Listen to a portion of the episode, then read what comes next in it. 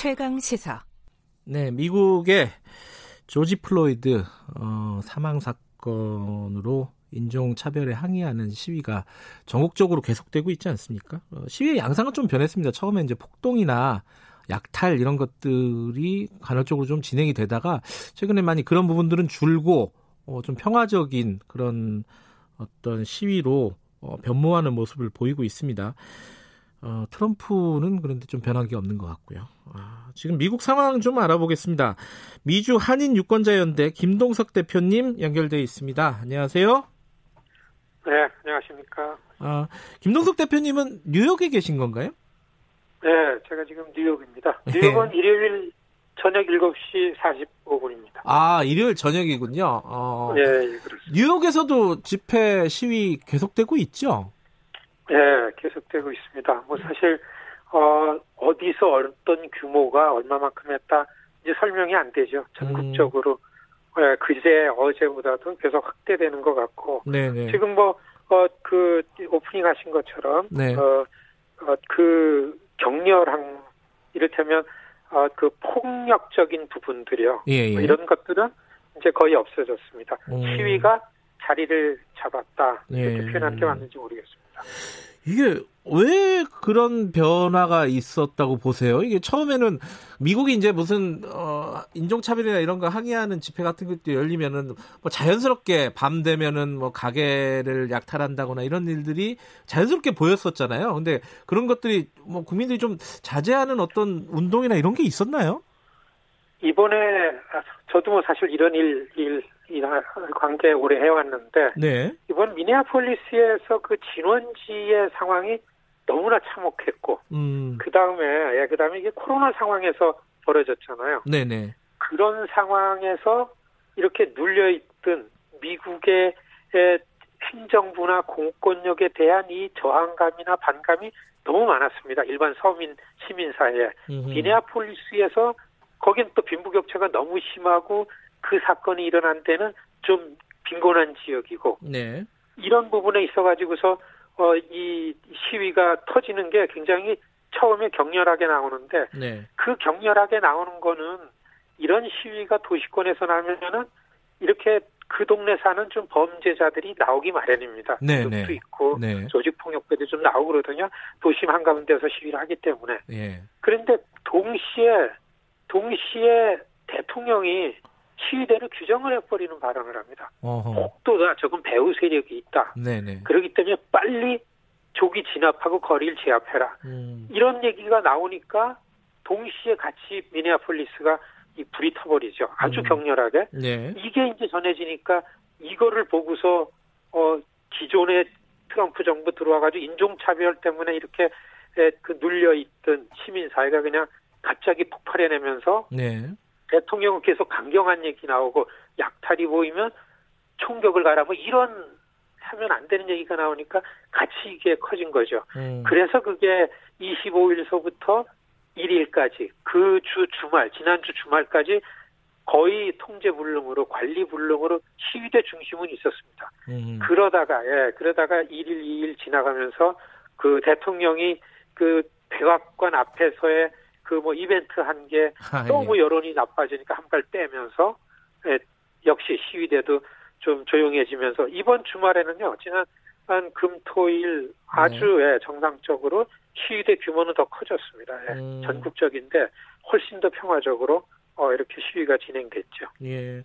그 저희들 제가 뉴스나 이런 화면들을 보면은 무슨 축제 뭐 이런 것처럼 진행이 되더라고요. 마치 이제 한국에서 촛불 집회 같은 게 열리는 그런 분위기예요. 되게 평화적이고 스스로 되게 규율을 잘 지키는. 실제로 나가보면 그런가요? 그렇죠. 이게요, 음. 맨 처음에, 예. 맨 처음에, 어, 요즘 시위에 이렇게 갑자기 이런 방화나 약탈이 없었는데 있으니까 주류 TV 채널에서 그걸 많이 비춰줘서 그렇죠. 예. 사실은, 네, 사실은 미국의 이런 시위들이 늘 있는 몇몇 그리고 요번에는 이런 폭도 같은 범죄자들이 왜 처음에 기승을 부렸냐면 코로나 상황이니까 시위대에 오는 시민들이 다 마스크를 썼어요. 아. 그러니까 가면을 쓰고 마스크 쓰는 게 이상하지 않으니까 이 사람들이 얼굴을 가릴 수가 있었죠. 예. 그러니까 우리처럼 시위를 준비하는 쪽에서는 이게 굉장히 큰 고민이었습니다. 음. 네, 그리고 뭐, 예, 그리고 요번 시위는 좀, 좀 전시민화 시키느라고서 어, 시위 장소를 그 아주 슬렁가는 아주 도심보다는 좀 저항을 항의를 할 수 있는 지역으로 네. 좀 부자들 정리된 지역으로 시민들이 집결을 했습니다. 음 그렇군요. 그 한인들도 이렇게 시위에 참여하고 이렇다는 얘기를 들었는데 맞나요? 그렇습니다. 이 27년 전 LA 폭동이라는 이, 이 악몽이 살아나는데요. 네. 이번에 굉장히 크게 달라진 거 보고 굉장히 좀 안도로했는데 네. 이 물론 한인타운이 표적이 돼서 한인타운을 공격을 받은 건 아니지만 네. 이번에 인종차별에 저항하는 일반 시민들의 저항에 이 반응에 한인들이 굉장히 많이 나왔습니다. 음. 그때하고 다릅니다. 음흠. 그래서 다른 데서 볼 때 일반 시민 이런 시위 만드는 데서 볼 때도 더 이상 한인이 마이너리티에서 고립된 게 아니다. 음. 따로가 아니구나. 음. 같이 소수계의 인권, 음. 공권력 폭력에 대해서 같이 네. 목소리를 내는 그런 커뮤니티구나라는 여론이 있죠. 음흠. 그래서 LA에서 방위군이 들어왔지만 한쪽에서 LA 타운에서 또 굉장히 크게 이런 평화 시위를 하고 그러니까 굉장히 한인 커뮤니티가 많이 이렇게 좀 그 발전이 된 거다. 이게 음. 맞는 표현인지 모르겠는데요. 예. 그런 모습이 있어가지고 좀 안덥니다. 지금 뭐 그런 어떤 그 상점을 약탈당한다거나 그런 피해는 이제 많이 줄었다고 보면 되겠고요. 그죠? 사실 요번에 피해가 한인들이기 때문에 많이 받은 건 없고요. 음. 시위 장소가 한인들 업소가 있으면은 손에 닿으면은 음, 처음에 네네. 나와가지고서 뭐 해코지했기 때문에 네. 특히 필라델피아의 시위 장소가 네. 한인들이 한인들을 상대로 하는 업소가 아니고 네. 일반 이런 남미계나 흑인들을 상대로 하는 이런 생필품 같은 거를 비즈니스라는 게 많이 있는 지역에서 시위를 했기 때문에 네. 그쪽에 아주 피해가 좀 많습니다. 예. 근데 이제 어, 이런 시위가 열리면은 어, 어떤 해결책이 나올 때까지는 시위가 멈춰지기가 힘들잖아요, 원래. 트럼프 대통령, 그러니까 정부에서 어떤 결정을 해야 될 것 같은데 트럼프 대통령은 여기에 대해서 뭐 기존의 입장, 뭐 시위를 진압해야 된다는 입장을 고수하고 있는 거죠. 그렇죠. 사실 시민사회는 뭐 불평등이나 불공정하거나 나오면은 목소리 내기 마련입니다. 네. 이것도 자연스럽게 나온 거고 네. 좀 생각보다 커져서 그렇지. 근데 전혀 이 정치권에서 이걸 수렴할 수 있는 그 어떤 게 안 돼 있는 거죠. 음. 코로나 상황이니까 야당 쪽에서는 뭐 쉽게 나올 수도 없고 더구나 아 이게 뭐 선거 한 5개월 앞두고서 이게 어떻게 튈 줄 모르니까 야당은 그렇고요. 네. 트럼프는 계속해서 이 처음서부터 선거는 배후 세력이 있고 이건 시민이 아니라 폭도다 그리고서 예. 저 민주당이 저 뒤에 있을지 모른다라는 걸로 다 계속 강경지나 군 동원 이런 얘기만 하니까 예. 이게 계속 커진 거죠. 음. 그러면 군 동원 같은 경우는 네. 계속 어, 더 뭐랄까 강경하게 대처를 하, 는 건가요?